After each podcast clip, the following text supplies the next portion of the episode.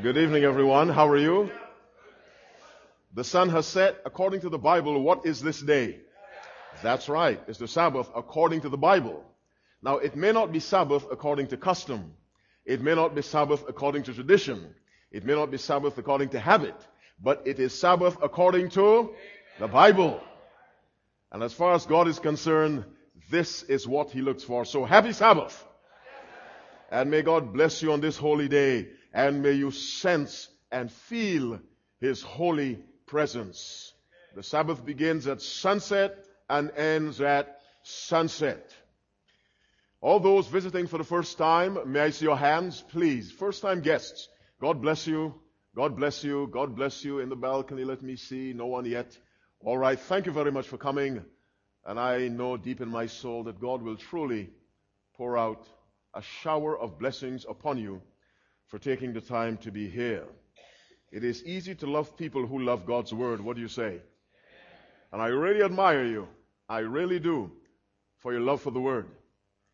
And I hope you'll go one step further. True love for the Word leads to obedience. Can you say amen? Don't just admire the Word. Love the Word. And if you truly love it, you will obey it. If you just admire it, you look at it, walk away respectfully. That's not what God wants. A lot of respectful people will be in hell, but no obedient people will be in hell. Not if they've been obedient to God, but a lot of respectful people will be in hell because respect must go along with obedience to the will of God. Uh, you know how I complain about the quickness with which time flies, so let's get right into the message. Let us bow our heads and pray. Righteous Father in heaven, I come to you in the name of Jesus and ask you with all my heart and soul, please take full control of my mind. Put your words in my tongue. Touch the minds of my brothers and sisters that the truth leaving your throne, passing through my mind and entering theirs, may be the truth that saves. I offer this prayer from my heart in Jesus' name. Amen. Our subject for tonight, adding and subtracting. Adding and subtracting. Let us go to First Timothy, uh, 2 Peter chapter 1. 2 Peter chapter 1, our subject is what? Adding and subtracting. 2 Peter chapter 1, reading from verse 5. And for those of you in the corridor or in the foyer or in the lobby, we have seats waiting for you. 2 Peter chapter 1, reading from verse 5. And Peter says, And beside this, giving all diligence, add to your faith virtue, and to virtue, knowledge, and to knowledge, temperance, and to temperance, patience, and to patience, godliness, and to godliness, brotherly what? And to brotherly kindness, charity. For if these things be in you and abound, they make you that you shall neither be barren nor unfruitful in the knowledge of our Lord and Savior, our Lord Jesus Christ. But he that lacketh these things is what? Blind and cannot see afar off, and hath forgotten that he was purged from his old sins. Wherefore the rather, brethren, give diligence to make your calling and election sure. Let me repeat that. Verse 10. Wherefore the rather, brethren, Give diligence to make your calling and election sure. For if ye do these things, ye shall never fall. Verse 11. For so an entrance shall be ministered unto you abundantly into the everlasting kingdom of our Lord and Savior Jesus Christ. Let's go back to verse 5. Adding and subtracting. Peter says, and beside this, Giving how much diligence? What is diligence? Answer me quickly. What's diligence? Faithfully, all right. Faithfulness. What else? What's diligence? Perseverance, someone said. What is diligence? Working hard. I like that. I like the others too, but I like that. Working, giving your all. Now, the Bible says, giving all diligence I was talking to a young man a few years ago. He's in prison now. And I said that deliberately. And he wouldn't go to school. Five hours a day he played basketball. And the grandmother said, Could you talk to him? Very nice fellow. But I said earlier, there'll be a lot of nice people where? Oh, yes. There are a lot of nice people in prison who meant no harm. So being nice is not enough. Let me repeat until you're sick of hearing it. Being obedient is what God wants. Obedience will get you out of a passel of trouble. And so I spoke to him. He said, Well, you know, I just, I got to play ball. So five hours a day, he's. Now he's in prison. And the grandmother said, Now pray for him. And I do. If he had put the same diligence into going to school that he had put into playing basketball, who knows where he would have been today? Because there is a connection between education and the likelihood of ending up in prison. Let me explain it differently. As your education goes up, the likelihood of involvement in criminal activity comes down.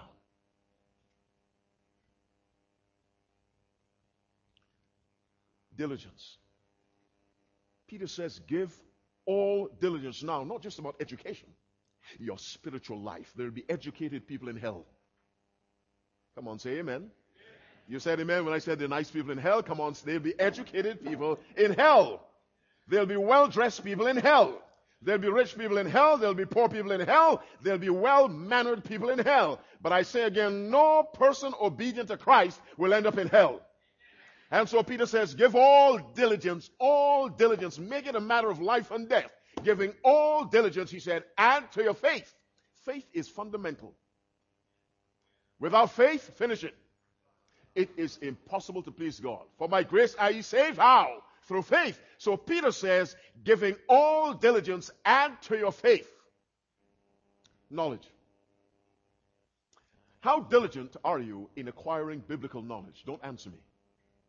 But Peter says, give all diligence. I hear some music that's not special music for tonight. Sounds nice, but wrong time. So God bless you as you turn it off. If you have to stomp on it, stomp on it to get it from disturbing the preacher. What do you say? But I love you and I love your electronic gadget, but not now. Give all, I want to stress, give all diligence. Sometimes when, uh, when, when I was counseling at the University of Michigan, students would talk to me about their Christian lives and they didn't have time for God. But they were Christians. I don't understand how that works. And I would say, you see how you spend hours in the laboratory doing research. You come early in the morning, you leave late, you don't see your family because you want to publish a paper and you want your name at the top maybe first name or second name after your mentor. So you spend time and you lose sleep and you take abuse from those above you. Why? You just want your name on a research paper because it will make your application to postgraduate work a little more attractive. Now, God says, take some of that diligence hmm? and add it to our pursuit of the knowledge of God's Word. Because we're talking now not about a position in a graduate school, we're talking about a place in God's kingdom which is not far hence. And so Peter says, add. Now, who does the adding? We do. Thank you, whoever said that. We do. But we cannot naturally produce faith nor virtue. Where does that come from? Above. Now, as we get into God's Word, God provides the virtue and the faith and the temperance and the knowledge and the patience. As God provides it, we add it. And so Peter says, add. That's your responsibility and mine. Many Christians believe that simply by going to church once every six months, they will grow in grace. Just by reading the Bible one minute a week, they will grow in grace. It does not work like that. As we put time into other areas of our lives and we plan and we go from one stage to the other. How many of you are in high school? May I see your hands? You're in high school. Where's your hands? Okay, junior high. All right, fine. Let's say you're in grade 11, grade 10. What junior high? I don't know. Is it 9, 10? What is it? Someone who went to junior high, tell me. What, what are the grades in junior high? 7 to, to 8. All right. When you were in seventh grade, what was your ambition? To get eighth grade. Now, when you got to eighth grade, what was your intention? High school. Now, how would you have felt if all your friends moved on to high school and you're spending the third consecutive year in eighth? Mm-mm, that's right. Uh-uh. No, sir. You want to move from seventh to eighth to ninth to tenth. By the time you get to tenth, you start taking the PSAT and and you've got a college in mind. USC, UCLA, University of Michigan, Loma Linda, you name them. And you're still in high school. You're planning. You have this thing arranged step by step. You're gathering your letters of recommendation because you intend to graduate with a bachelor's degree, then a master's, and a PhD, or a bachelor's, an MD, a DD, or JD. Now, when it comes to spiritual growth, are you listening to me? When it comes to spiritual growth, that kind of effort is almost never seen. No one says, you know, I'm a selfish man. This is uh, September 29th, 2006. By December 29th, 2006, three months from now, I should be 50% less selfish. No one makes these plans. We simply believe that the selfishness will evaporate like a mist in the morning sun. It does not happen. Spiritual growth must be planned. And so Peter says, add. You've been unhappy for the past six years. What will you do? Thinking of the unhappiness will not improve your condition. What can you do? How can you change your circumstances, change your thought pattern to get out of that darkness into the light of a God who loves you? Your house is leaking. Do you wait for the rainy season to pass? Or do you call a repair man, a repair person, to have that thing fixed? You're four months pregnant. You already have a, a bank account for that child yet unborn. You're already saving for the child's college, yet unborn. When it comes to spiritual growth, I say Christians believe that simply by claiming to love God, they will grow in grace. That's why there are a lot of dead Christians in churches. The Christian who does not grow shrinks. You cannot stay steady. And so Peter says, grow in grace. That's what he says in 2 Peter chapter 3 verse 18. But in 2 Peter 1 verse 5, add. And our subject is adding and subtracting. Now let's go to 1 Peter chapter 2, reading verse 1. 1 Peter chapter 2, reading verse 1, let's look at subtracting.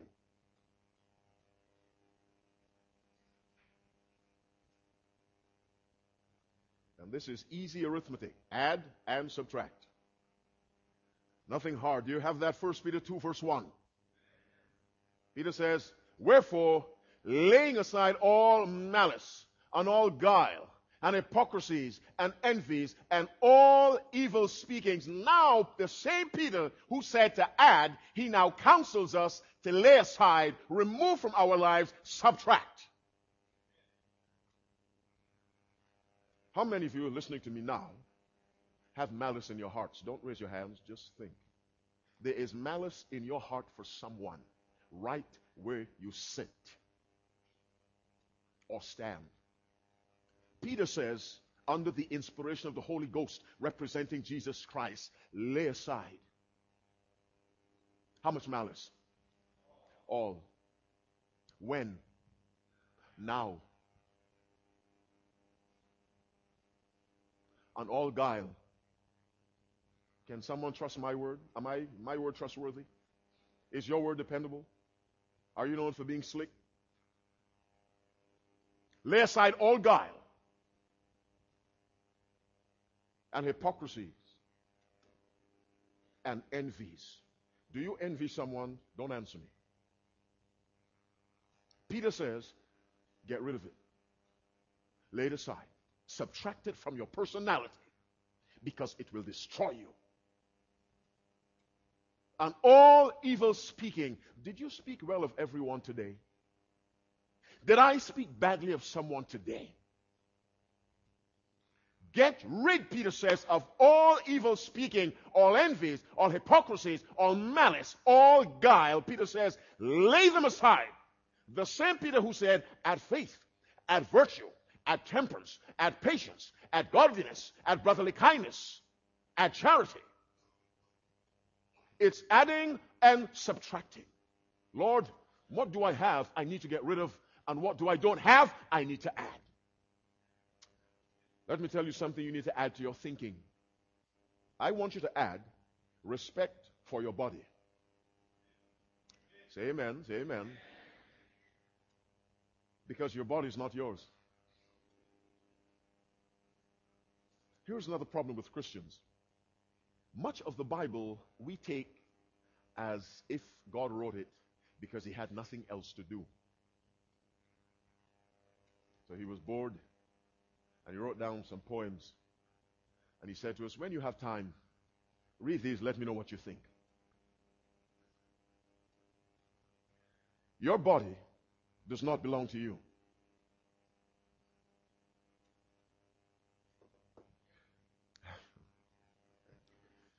If I had the time, I'd wait for more amens, but I'll move on. No sense forcing people after two and a half weeks. Things never change. My body is not mine. This body is not mine. The Bible says that. Let's go and see where God says that. First uh, Corinthians chapter 3. First Corinthians chapter 3. First Corinthians 3, reading from verse 16. Who wrote this book? Quickly. Paul. Tremendous man. Tremendous man. Used to kill people. Oh, yes, before he met Christ, or oh, he would take them to get killed. Whether he killed them himself, I don't know. But he certainly had a hand in the killing of many Christians until Jesus met him and made him someone willing to die for Christ, which he did. 1 Corinthians 3, verse 16 Know ye not that ye are the temple of God, and that the Spirit of God dwelleth in you? Verse 17 If any man defile this temple, him shall God destroy. For the temple of God is what? holy, which temple ye are. Now, this has a dual application. The temple can refer to the church at large, and we should not defile it with sin. The temple also refers to the individual body.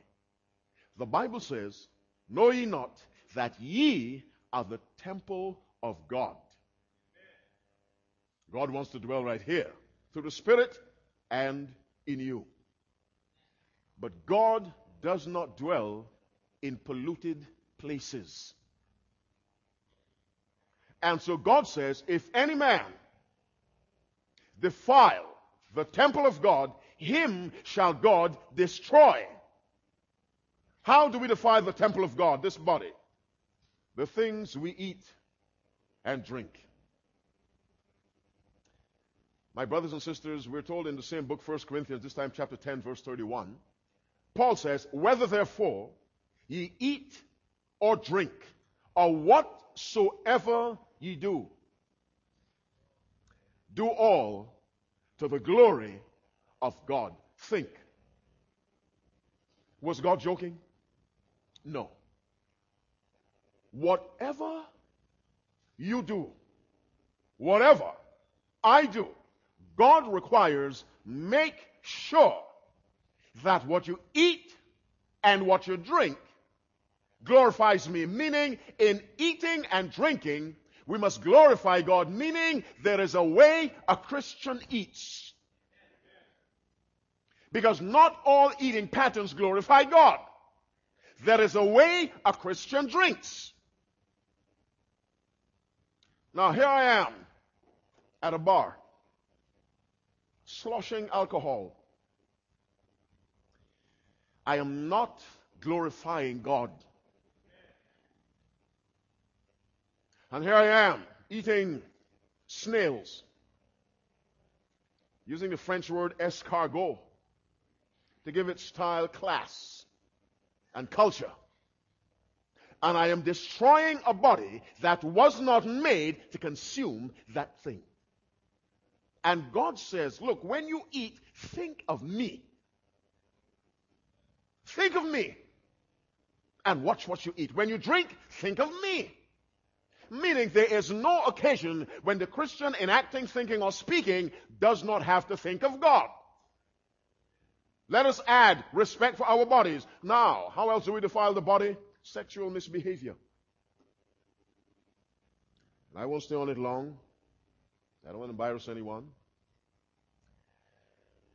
But the Bible says in 1 Corinthians 6, verse 15, Know ye not, I'll let you get there, 1 Corinthians 6.15, 1 Corinthians 6.15, Do we have that? Know ye not that your bodies are the members of Christ? What the members are?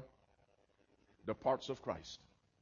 In other words, the church collectively makes up Christ spiritually. Because the church is the body of Christ on earth. Now the Bible says, Know ye not that your bodies are the members of Christ? Shall I take the members of Christ and make them the members of a harlot? In other words, shall I take this body that belongs to Jesus Christ and then use it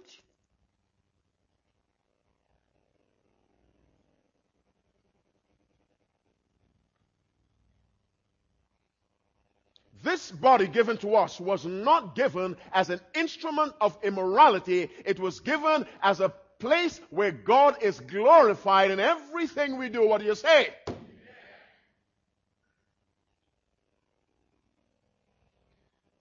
But when people walk around thinking, I belong to myself, I can do what I like, it is step one towards a downward slope because we do not belong to ourselves. The Bible says the earth is the Lord's and the fullness thereof, the world and they that dwell therein. You belong to God. I belong to God and therefore we are caretakers of this body.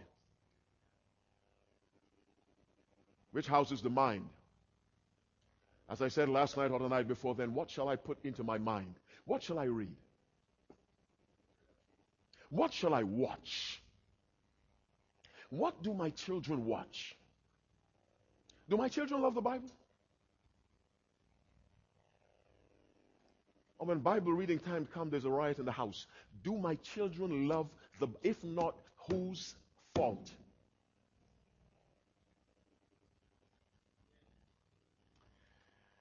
Ye are not your own. 1 Corinthians 6 verse 20, for ye are bought with a price. You know what that price is? The blood of Jesus Christ. Which means a couple of things. One, God places a high value on us. You know, Jesus said in Matthew 10 verse 29, are not two sparrows sold for one farthing? That shows the value of the sparrow to the man selling them. But the price on us was the very life of God. Jesus Christ, the second member of the Godhead, meaning that God thinks of me way up there, while I think of myself way down here. If a prostitute or a pimp clearly understood how God thought of them, you understand me? It may change the life. Because people have a desire to live up to what? Expectations. Whatever life you and I live, God's desire for us is way above where we are now. Immorality was never God's plan for us. Sexual perversion was never God's plan for us. And the church ought to be a place where the world comes to see how morally upright people live.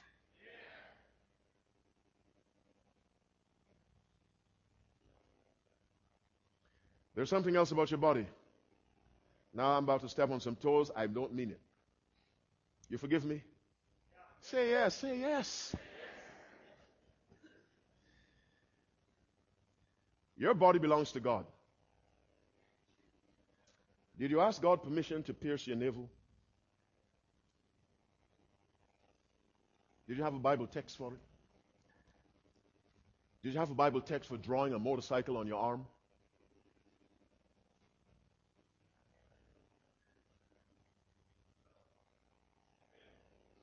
What are we doing to God's body? God didn't give me this to be a billboard for, for, for, for tattoos, but a billboard for the character of Jesus Christ. Say something. And that doesn't require something outward, it comes from inside. And Jesus tattoos his character on our hearts. You've got people walking around with God's body. Tattoos from here to now. That doesn't mean you're a bad person. You just didn't know. So if you have a tattoo, you don't have to hide it. It's okay. I just have to say what's right. You understand? It's a difficult position. I don't want to offend you, but I am held accountable to God if I don't say what needs to be said. I'm still your brother. You're not looking at a perfect man. I need more grace than you do.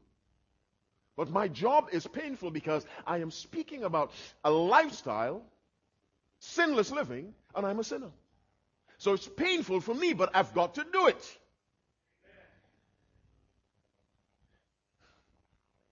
We put things in our ears, we bore our noses, eyelids, tongues. And I've seen people with. Let's look at the Bible and see what the Bible says about outward adorning. Let's go to 1 Peter chapter 3, reading from verse 1. We're continuing adding and subtracting. We want to subtract what I'm talking about now. All this disregard for God's body. 1 Peter chapter 3, reading from verse 1. Do we have that? He says, Likewise, ye wives, be in subjection to whom? To whom? Your what? Your own husband. That if any obey not the word, he also may, without the word, be won by the conversation of the wife. Now, in the Old English, the word conversation means conduct, the way the wife lives her life and carries herself. Let me simplify it. Peter is saying, Look, woman or women, if you are married to an unbelieving husband, you want to win him to Christ, don't nag the man. Live an upright life. Let him see an upright life. That's what Peter is saying. Nagging has no soul winning value. And so Peter says, Who's a while they behold, verse 2, your chaste conversation, chaste means pure. Conversation means lifestyle or conduct, coupled with fear. Fear means respect for the man, even though he's not a believer, but he's your husband. So Peter says, Ladies, if you're married to an unbelieving husband, here's what you do to win that man's heart live faithfully to what God has told you. Don't nag him. Let him see your chaste, pure life mingled with a respect for him despite his disregard for God. Now, Peter gives us some advice about how to live this pure life, this chaste life. Verse 3. Speaking of the wife, whose adorning? Let it not be that outward adorning of plaiting the hair or of wearing of gold or of putting on of apparel. Peter says that's not the way. That's not what the man needs to see. Don't cover yourself in gold. Peter said that's not the adorning I mean or unnecessarily expensive clothes. When he says plaiting of hair, back in Peter's day, women had hairstyles that took a long time to get done. And Peter says, Look, that's not necessary. You sit half a day in a chair to have someone do whatever they do. Peter said, That's not necessary at all. That's not what God wants for you. He said, Don't do that. Verse 4 But let it be the hidden man of the heart. Peter goes from outside to where? Inside. He says, but, meaning difference, let it be the hidden man of the heart in that which is not what? What does corruptible mean? It's, it spoils, it is perishable, it does not last. Now, what is corruptible? Let's go back to verse 3. The fancy hairstyles, all the golden ornaments, and all the expensive clothes. Peter says those things are perishable, they are corruptible, they don't last. He said, don't let those distinguish who you are. So he says, let it be the hidden man of the heart in that which is not corruptible, meaning the character you build on the inside will never perish. That is why the Bible teaches, based on this verse and other passages, the only thing we take from here to heaven is the character. Everything else perishes in the fire. Even this body changes from corruptible to what? Incorruption. The only thing God does not touch is the hidden man of the heart, the character. And that is not decorated with gold and silver and chains and pearls and lace. It is decorated by constant exposure to the principles of God's Word. Now, that's not an easy thing to preach because both men and women are burdened by something called vanity. Did you hear me? Vanity. And the business people understand the power of vanity. And so every year, billions and billions are spent on bleaches and relaxers and tighteners and, and uh, colors and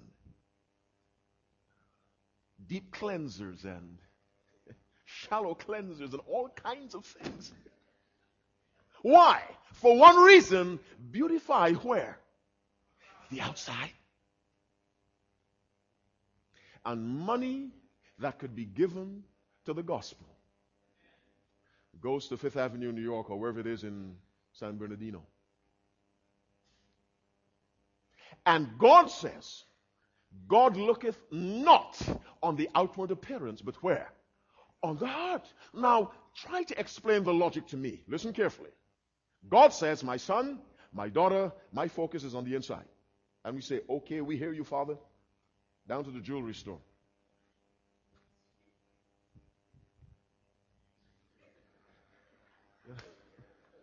okay, Lord, I'm ready. Didn't you hear me? I don't focus on the outside. Take that money and go buy some Bibles. Buy a hymn book you know, buy a commentary on Daniel and Revelation. Take that money back, go pawn that stuff, and bring my tithe. And my offering. I don't look, God says, on the outside. You know why? God says, because if you go back to Genesis chapter 3, the minute Adam and Eve messed up, the first thing they started to fix was where? The outside. And what did God have to do? He had to take it off and give them a coat of skin that represented the righteousness of Christ that functions from the inside out. Very first thing Adam and Eve did to fix their rotten condition was to begin fixing the outside, and that's not where the problem was. The problem is on the inside. Jesus says, out of the heart of man proceed evil thoughts, adulteries, fornications, murders, not from his skin,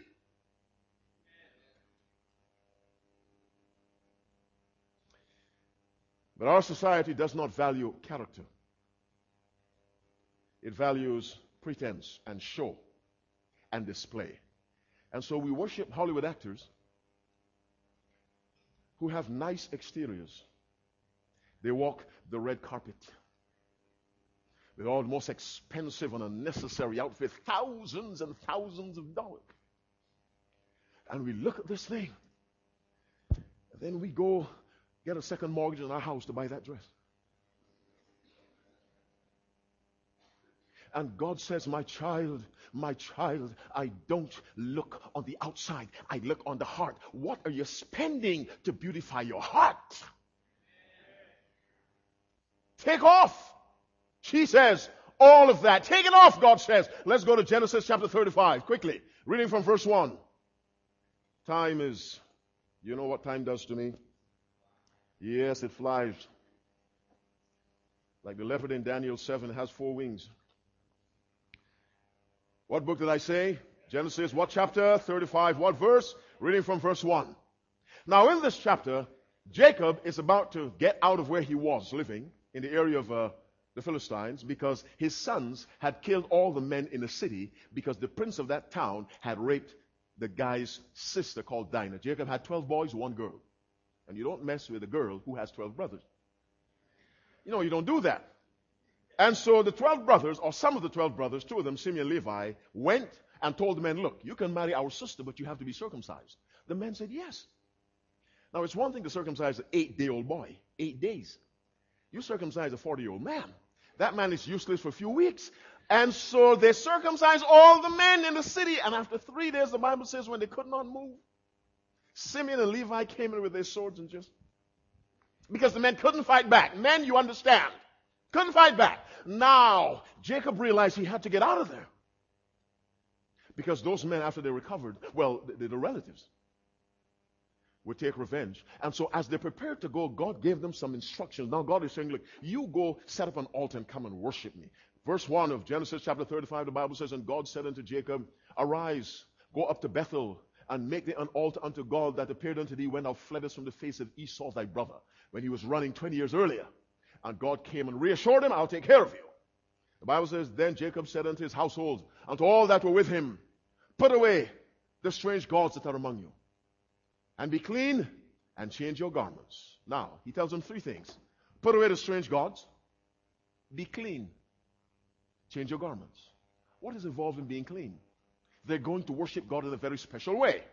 Verse 3 And let us arise and go up to Bethel, and I will make thee an altar unto God that answered me in the day of my distress and was with me in the way which I went. Verse 4 And they gave unto Jacob all the strange gods which were in there, and all their what?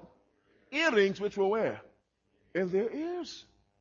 God is saying, be clean. Part of spiritual cleansing is to remove those things that make no contribution to spiritual growth, but only feed the desire for looking good on the outside. God says, remove them. Remove them. Let's go to Hosea chapter 2. We read one verse, verse 13. In this book, God is complaining about the way Israel has treated him. His people, they have not been faithful. And in scripture, unfaithfulness to God is called adultery or fornication or idolatry. So God is using the life of Hosea as a living symbol of how he feels about the unfaithfulness of the nation of Israel. And Hosea married this woman who would leave him, have children with other men, come back, and God told Hosea, go take her. Bring her back. Take her. However unfaithful she is, Hosea, go get her. I would not like to be Hosea, nor any of you men sitting here. It was not easy. But Hosea had to feel some small degree of what God felt when his people refuse to be faithful, they go after other spiritual lovers meaning they leave the truth. Anything different from the truth is another spiritual lover. And God, in his anger, righteous anger, he says in verse 13, And I will visit upon her the days of Baalim. The word visit means brings punishment. The days of Baalim mean the times when she went after Baal, the false god. When she burned incense unto them. And she decked herself. She's going after the false gods now. Here's how she goes. And she decked herself with what? Her earrings and her what? Jewels. And she went after her what? Lovers and forget me, saith the Lord. God is saying when you went after false lovers, committed spiritual adultery, left the truth for error, God describes Israel as a woman who decks out her sin. You know what the word deck means? Not what's at the back of your house. It is hanging everywhere. Decked out. And God says, I'm going to punish you. Let's go see another woman who was decked out. Then we have to move on. Revelation 17. The angel tells John, Come, let me show you the judgment on the great whore, with whom the kings of the earth have committed fornication, and the inhabitants of the earth have been made drunk with the wine of her fornication. Now in verse 3.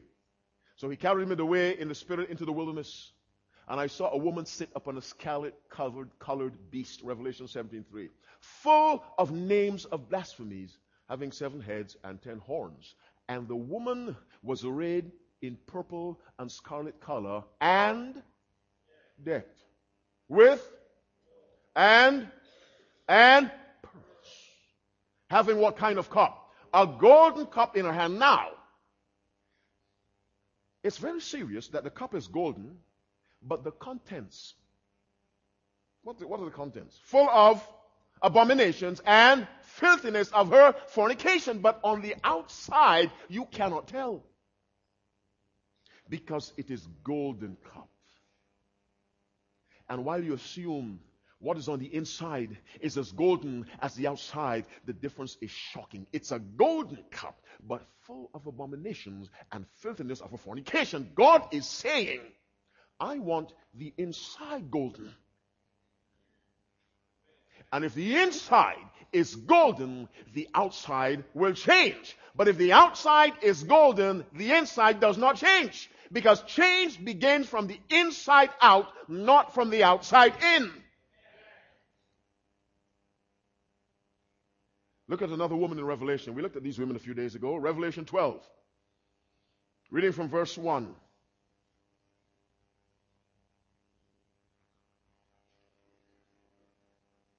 Revelation 12, reading from verse 1, the Bible says, And there appeared a great wonder in heaven. A woman clothed with the sun and the moon under her feet, and upon her head a crown of 12 stars. Now compare how she looks. What is she wearing? Light light. The light of truth. The light of the life of God. In him was life, and the life was the light of men. Light. Truth. That's all she wore. That woman in Revelation represents the true church. That woman in 17 represents Babylon. She is Babylon, verse 5.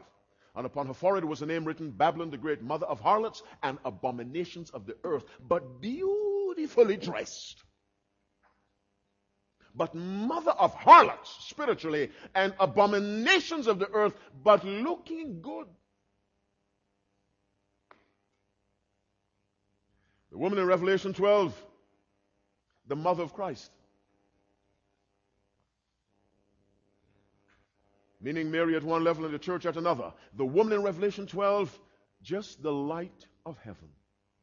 Simple, profound, deep. Now, you tell me in your heart, which of these two women do you want people to think of when you dress? And that's you alone to answer. I can't answer that for you. Men, same thing. You know, the men with all these chains around their necks like shackles. Because the rappers do it. The bling, they call it, the bling bling. Jesus never had that stuff. The bling of Christ was on the inside. It was in the inside. You know, Isaiah 53 says Christ was nothing to look at. There was no beauty in him that we should behold him. There was nothing about Christ on the outside that would allow someone to look twice. But the way we dress men and women, we dress deliberately so that people look twice.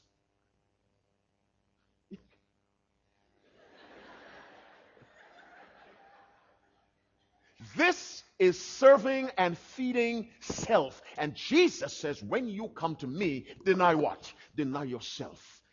Only the Spirit of God can give us victory over external beautification.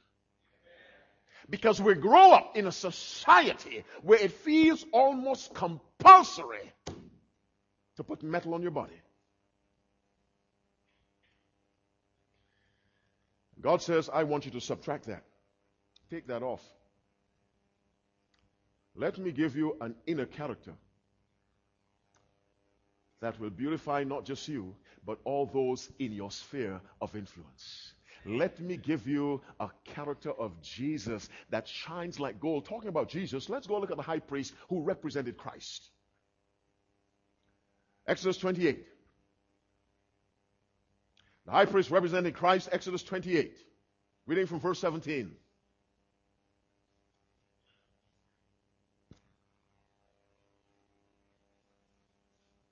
Do you have that? Reading from verse 17. The Bible says that thou shalt set it in settings of stone, even four rows of stones. The first row shall be a sardius, a topaz, a carbuncle. Now, these were on the breastplate of the high priest. The high priest represented Christ. Notice they were on the breastplate, not hanging from his ears. This shall be the first row, verse 18. And the second row shall be an emerald, a sapphire, and a diamond. And the third row, a ligure, an agate, and an amethyst. And the fourth row, a beryl, an onyx, and a jasper. They shall be set in gold in the enclosings. Now, when the high priest functioned in the tabernacle, he wore that stuff. When he was not functioning, he took it off. He was authorized to wear precious stones on his priestly garments, not his body.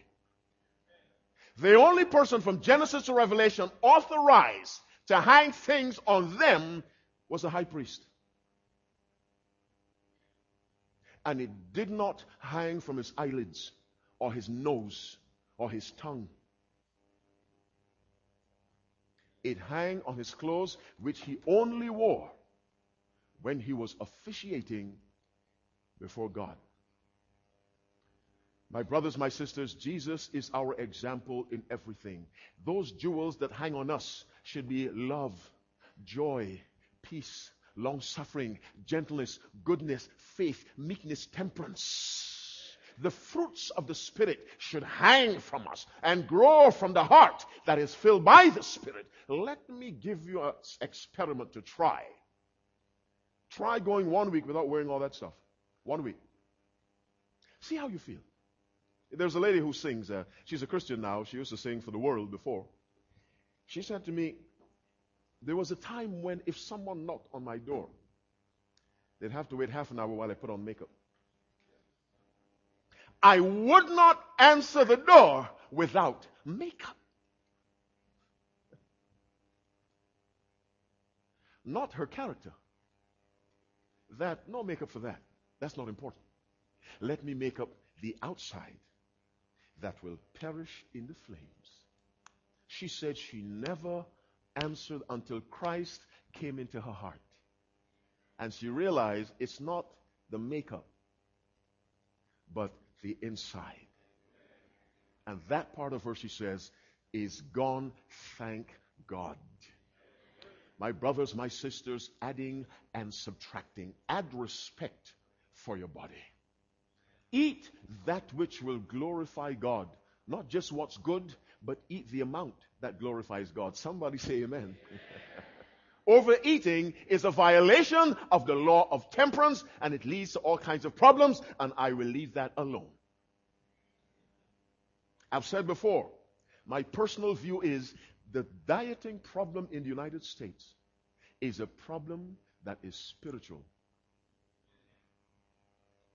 There's nothing science can do to bring down the problem. Every year, billions and billions, and they just don't work. It is a spiritual problem, and the devil knows if he can get us weak in appetite, he can throw us over in every other area of our lives. Glorify God not only in what you eat, but in how much.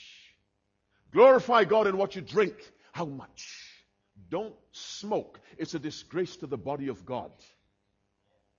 You cannot glorify God by binging on alcohol.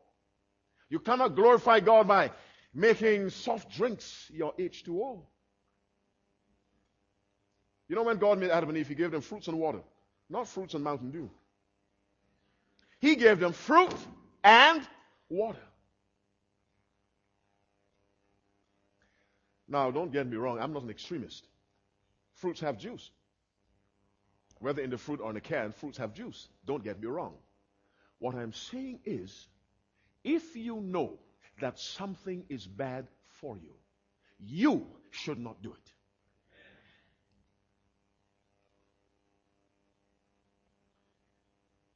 God says in 1 Samuel 16 7, the Lord seeth not as man seeth. For man looketh on the outward appearance, but God looketh on the heart. Let me give you an example of how this functioned, and then I'll close. There's a prophet in Scripture called Samuel. Ever heard of Samuel?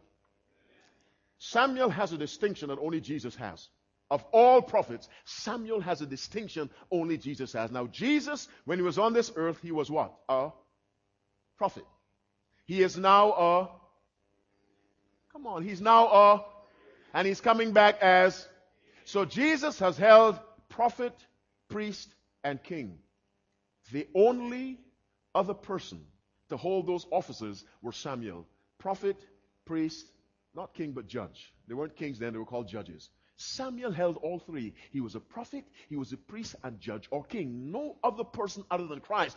This was a powerful prophet. Now, let us see how a powerful prophet messed up big time, as we say. 1 Samuel 16, verses 6 and 7. And we're winding down, adding and subtracting. 1 Samuel 16, 16 and 6 and 7. God sent Samuel to anoint a king to replace whom? Saul. Why did God reject Saul? Let's, yes, but let's see it in scripture. Because I know you, you'll be so glad when this series is over, you no longer have to hear this preacher say, obey. you, you'll just say, whew, he's gone. No more obedience. But someone else will come and tell you. I hope God sends another man or woman to tell you the secret of success with God is plain and simple. Do what I say. Let me show you why God got rid of Saul. 1 Samuel 15, 23. 1 Samuel 15, 23. Last part of that verse. Because thou hast rejected what? The word of God he hath also what? Rejected thee from being king. When you say no to truth, you say no to God. God sent Samuel to anoint David to replace Saul. God was through with Saul, but he sat on the throne for a few more years. God could be through with you and you're still in church. I didn't hear anyone groan. You didn't understand what I said. God's spirit can leave a man or a woman and the person still comes to church because habit is such a powerful force. And God is no longer in that person's life. God left Saul. Chapter 16 said the Spirit of God left him. In chapter 17, David is fighting Goliath for Saul. Saul dies in chapter 31 uh, of 1 Samuel. Verse 6. When the first boy of Jesse's father, of Jesse, David's father, came, Eliab, Eliab, the Bible says when Samuel saw him, he said, Surely the Lord's anointed is what? Before him. 1 Samuel 16 6. Surely the one God has in mind to be king is standing right here. Why? Because the boy clearly had an impressive appearance. This prophet, who was also king and priest, only other person to occupy those positions was Jesus Christ, this powerful prophet he was deceived by outward appearance. And God said in verse 7, look not upon what? The what? His countenance, not on the height of his. For I have. That's right. For the Lord seeth not as man seeth. For man looketh on what? God looketh where? If God looks on the heart. Where should our emphasis be? Give me a common sense response. The heart. Why is our emphasis where God does not look? It makes no sense. I'm not saying to run around and look as though you fell out of the back of a Salvation Army truck, but I am saying, I am simply saying, put the emphasis where? On the inside, will someone say amen? Put it on the inside and let that emphasis be obvious. There's something else I want you to subtract as my time winds down. Subtract Sunday from your life as a holy day. Get rid of it as a holy day. I said as a holy day. It is not a holy day. Add the truth of the seventh day Sabbath. And I have to be blunt because this series ends tomorrow. Subtract Sunday from your life as a holy day. It is not a holy day and I speak with respect, but I haven't got much time left. I offered $2,000. Don't ask me if I had it, but I offered it. You still love me? All right. When I preach about Saturday, Sunday, all of a sudden I have enemies I never knew I had. I offer $2,000, 1,000 for one verse that says the first day is holy, another thousand for one verse that says God changed the Sabbath from seventh day to the first. No one came for the money. You know why? It's not here. I want you to accept the seventh day Sabbath, which is God's day. And I want you to subtract Sunday as a holy day. Do that. Obey the truth. God will bless you. Get rid of Sunday out of your life. As a day of worship, a, holy day, it is not a holy day in the eyes of God. It is no different from Thursday. I don't care how many people go to church on Sunday, it is not holy. One day is holy. That's the seventh day of the week. And according to the Bible, the week begins, the day begins at sunset. You are now living in what kind of time? Holy time. This is the Sabbath. And God wants you to keep it. And I want you to decide tonight, Lord, I'm adding Sabbath to my life. Not because that man said so in a loud voice, but because I see it from Scripture. And I have no Scripture for Sunday as a holy day. I am adding seventh day Sabbath and subtracting first day Sunday. It is not a holy day. It's a good day, but not holy. The seventh day Sabbath is the holy day. I want you to add it. Now I want you to think. You've heard me talk about some tough things. I want you to put on your card, Lord, I heard some things that have challenged me, but I want to obey you. And that's what I want you to write. I want to obey you. That's one. If you don't want to obey, don't write on that card. Those cards are for holy purposes. Number two, I have been fighting the decision to be baptized too long. Tonight, I am making a decision to be baptized. Because Jesus wants me to do that. I'm adding baptism and subtracting stubbornness. I want you to make a decision on that card. I want to be baptized and live in obedience to what I have learned from the Word of God, not based on this man's opinions. Listen to me anything outside of the truth, and you are not safe. You are not safe. Preaching is a life and death matter for me and many other preachers. Anyone living outside of the bounds of truth is in danger. You know, on Loma Linda's campus, there's an office called risk management. You ought to have an office of risk management in your life. Are you willing to take the risk to wake up in the resurrection and realize you're lost? When all you had to do was move from Sunday one day back? Are you willing to be lost because of a piece of gold? Not because gold is evil, because God says don't decorate the outside. That's why. And He says, honor my holy Sabbath day, which is right now. And so I want you to write on that card, I want to obey. Remove all that outward adorning. Take care of my body. A healthy body is a healthy mind. The healthier your mind, the more clearly you can understand spiritual things. And I want to keep God's Sabbath day because that's what He wants. Obey from your heart. I told you before, everything comes from the heart. Whether it's disobedience, it comes from the heart. Then give God obedience from the heart. It comes from no other source. All is from the heart. Tonight, I want to be baptized or I want to obey God. Put away that outward adorning. Put it away. Take care of my body. Watch what I eat. Watch what I drink. No smoking, no drugs. Because my body is not mine. All those of you who will say, Lord, I want to glorify you in the way I take care of my body, raise your right hand. Now, now be serious with me. Hands down. Those of you who will say, Lord, I have been challenged by this preaching on removing outward adornment, and I want to be faithful, raise your right hand. Okay, don't, don't be afraid, raise it. God wants a willing heart. He can work with a willing heart. Hands down. Those of you who have not yet been Sabbath keepers, you'll say, Lord, the Sabbath truth is troubling me, but I want to do what's right. It's strange to me, but I want to obey you. Raise your right hand. Strange to me, but I want to obey you. Bless you. Bless you. God bless you. I want to obey you in the balcony, wherever you are. God bless you. God bless you. I, I can hardly see the God blessings on you, my sister. God bless you. Make sure my sister in the balcony gets a card. I want to obey you. Every car has a manual. You obey the manual, your car runs a long time. There's a manual for wiring this place. There's a manual for everything. This is the manual for successful life with God. And moving from here to the next life. Not floating around as a spirit, living a physical, real life, but without sin.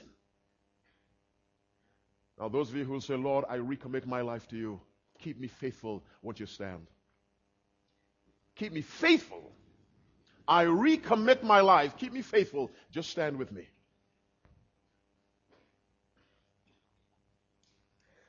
After the service, I want to meet all the baptismal candidates right to the front. Right up here, we have some instructions for you.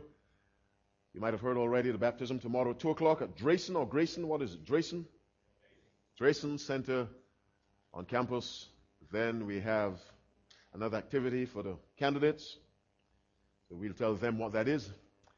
And of course, tomorrow morning at 10, there's one part of the service. Then I speak at 11, and I speak again for the final time tomorrow night at 7. My brothers and sisters, let me speak from my heart. God loves you and wants each one of you saved in his kingdom which is coming. However ridiculous it may sound, there's a kingdom that God is coming to usher in. God cannot allow the world to continue as it is. Famine, plague, disease, disaster, you know, uh, genocide, one nation bombing the other, eh, one nation terrorizing the other. You know, that has to stop. It was not God's will. And the point will, the time will come when He will say, I have been patient long enough with the world at large and with you and me. And when God reaches that point, He does not turn back. Put yourself in His hands as obedient children. Make sure we get those cards. Every head bowed, every eye closed. Father, in the name of Jesus. I ask you that God, please have mercy on us. Give us a heart that simply loves the truth, however strange it may sound. Give us a heart that so appreciates the sacrifice of Christ that we will be willing to do anything that Jesus asks us in His Word. Give us a mind to keep your holy Sabbath, the seventh day, according to your Bible. Help us to remove Sunday as a holy day because it is not. Grant us the victory over external adornments and give us a focus on adorning the inside with the fruits of the Spirit through the indwelling of the Word of God. Help us to take care of these bodies you've given us because at any minute you can take the life from us. And Father, help us to be faithful and obedient one day at a time and save us when you come in Jesus' name I pray, and for his sake, let all God's people say, Amen and amen. Baptismal candidates, right to the front. We need to talk to you. The rest of you, travel safely. God bless you. We shall see you right back here tomorrow, 10 o'clock.